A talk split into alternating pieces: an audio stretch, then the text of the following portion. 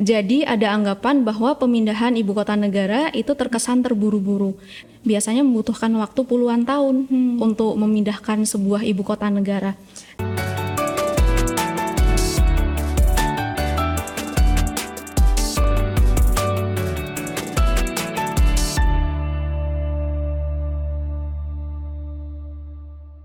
Assalamualaikum warahmatullahi wabarakatuh. Halo Sobat Ngalir, jumpa lagi di Ngalir Talk Show Ngobrol ala IR yang dipersembahkan oleh Laboratorium Diplomasi Program Studi Hubungan Internasional Universitas Islam Indonesia.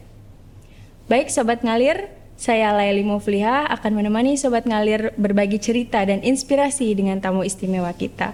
Dan hari ini telah hadir bersama kita yaitu Ibu Masito Nur Rohma uh, yang merupakan salah satu dosen program studi hubungan internasional. Mari kita sapa dulu. Halo, Assalamualaikum Ibu Masito. Waalaikumsalam warahmatullahi wabarakatuh. Leli, apa kabar? Baik, Alhamdulillah. Miss Masito gimana? Alhamdulillah sehat. Alhamdulillah. Baik, Sobat Ngalir, tema kita pada hari ini yaitu partisipasi publik dalam pemindahan ibu kota negara. Proyek pemindahan ibu kota negara ini dari Jakarta ke Kalimantan Timur uh, sudah dimulai sekitar 2-3 tahun yang lalu. Uh, bagaimana tanggapan Misito mengenai uh, pemindahan ibu kota negara Baik, terima kasih Leli atas pengantarnya. Jadi ada anggapan bahwa pemindahan ibu kota negara itu terkesan terburu-buru. Kenapa? Karena waktu persiapannya juga sangat singkat.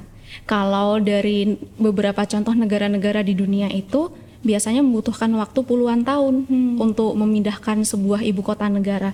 Dan di sini Indonesia Waktunya begitu singkat, bahkan persiapan perancangan undang-undangnya itu hanya 42 hari. Bisa dibayangkan betapa singkatnya kan ya. Dan di sini target untuk pemindahannya di tahun 2024 itu terkesan kurang matang. Jadi dari tahun 2019 sampai 2024 itu kan hanya lima tahun. Apakah sudah bisa dipastikan bahwa infrastrukturnya sudah siap? Kemudian apakah masyarakat lokalnya juga sudah siap untuk uh, berintegrasi begitu mungkin ya istilahnya dengan para pendatang yang baru datang dari ibu kota Jakarta yang lama begitu. Dan di sini juga ada anggapan bahwa pemindahan ibu kota itu merupakan uh, ada unsur lari dari akar masalah yang ada di Jakarta. Hmm. Contohnya apa? Seperti masalah banjir, masalah kepadatan penduduk, masalah polusi udara dan seterusnya.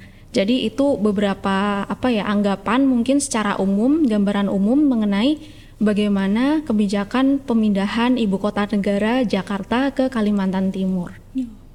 Baik, uh, terburu-buru ya Misha. Iya, terburu-buru dan mungkin seharusnya harus butuh perencanaan yang matang gitu ya. Nah ini ada pertanyaan selanjutnya nih kan di dalam rencana uh, pemindahan ibu kota itu ada beberapa alasan. Nah, salah satunya itu adalah urbanisasi seperti itu ada hmm. uh, apa namanya pertumbuhan urbanisasi yang tinggi dan konsentrasi pen, uh, penduduknya itu terbesar di Jakarta dan Jabodetabek seperti itu.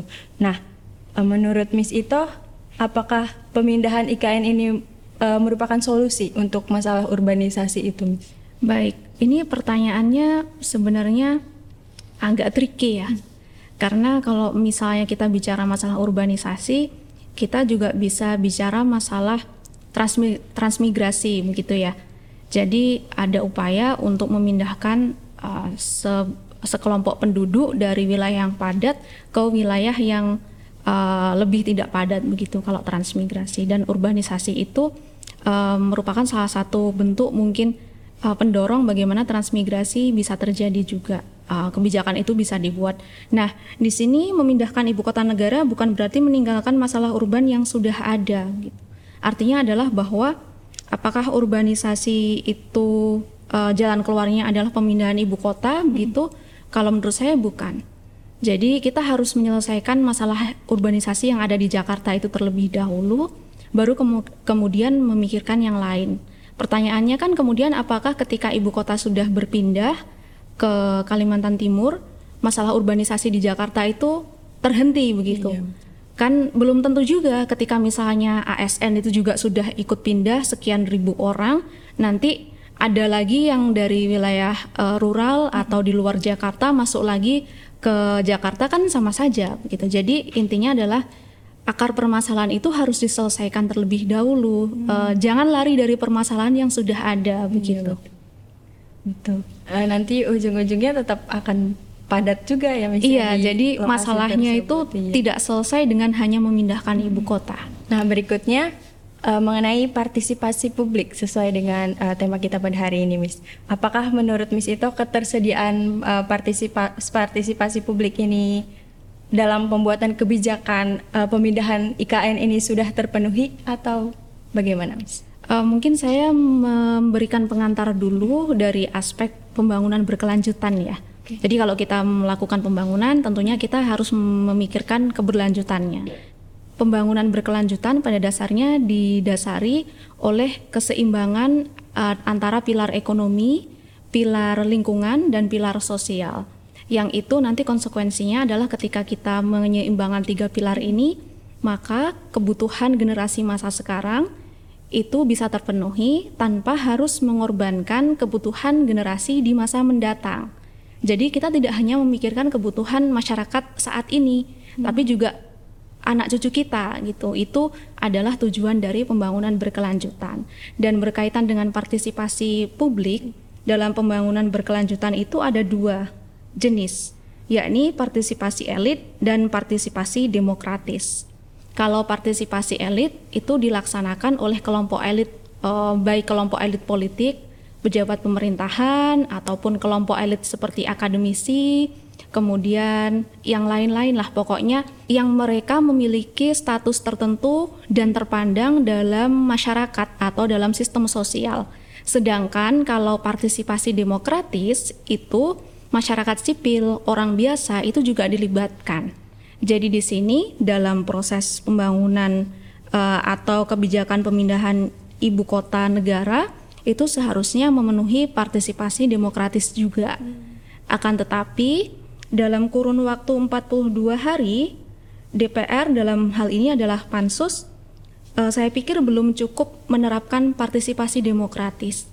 Kenapa? Karena waktunya memang sangat sedikit, uh, sangat pendek begitu ya. 42 hari itu kalau kita mau menjaring aspirasi dari 36 provinsi katakanlah dan satu provinsi itu sehari itu kan masih sangat minim ya, ya. untuk dapat menjaring aspirasi dari masyarakat. Dan ini uh, menjadi sebuah apa namanya evaluasi mungkin ya untuk pemerintah bagaimana caranya menyelenggarakan partisipasi demokratis bagaimana kita menjalankan dialog secara langsung secara interaktif dengan masyarakat tidak hanya melalui uh, partisipasi elit. Saya yakin kalau partisipasi elit sudah dilakukan oleh pemerintah karena ada banyak kajian ilmiahnya begitu. Tapi partisipasi demokratis inilah yang perlu kita tekankan. Baik uh, berarti bisa dibilang uh, dari partisipasi demokratis ini masih kurang nih Miss, iya, terpenuhi seperti Iya. Nah, uh, baik Miss Ito, ini mungkin kita ada pertanyaan terakhir nih sebagai penutup. Apakah Miss Ito punya saran terkait kebijakan pemindahan IKN ini? Baik, uh, yang pertama saran saya adalah bagaimana kita meningkatkan partisipasi demokratis dengan melibatkan masyarakat adat, kemudian kelompok organisasi non pemerintah atau lembaga swadaya masyarakat.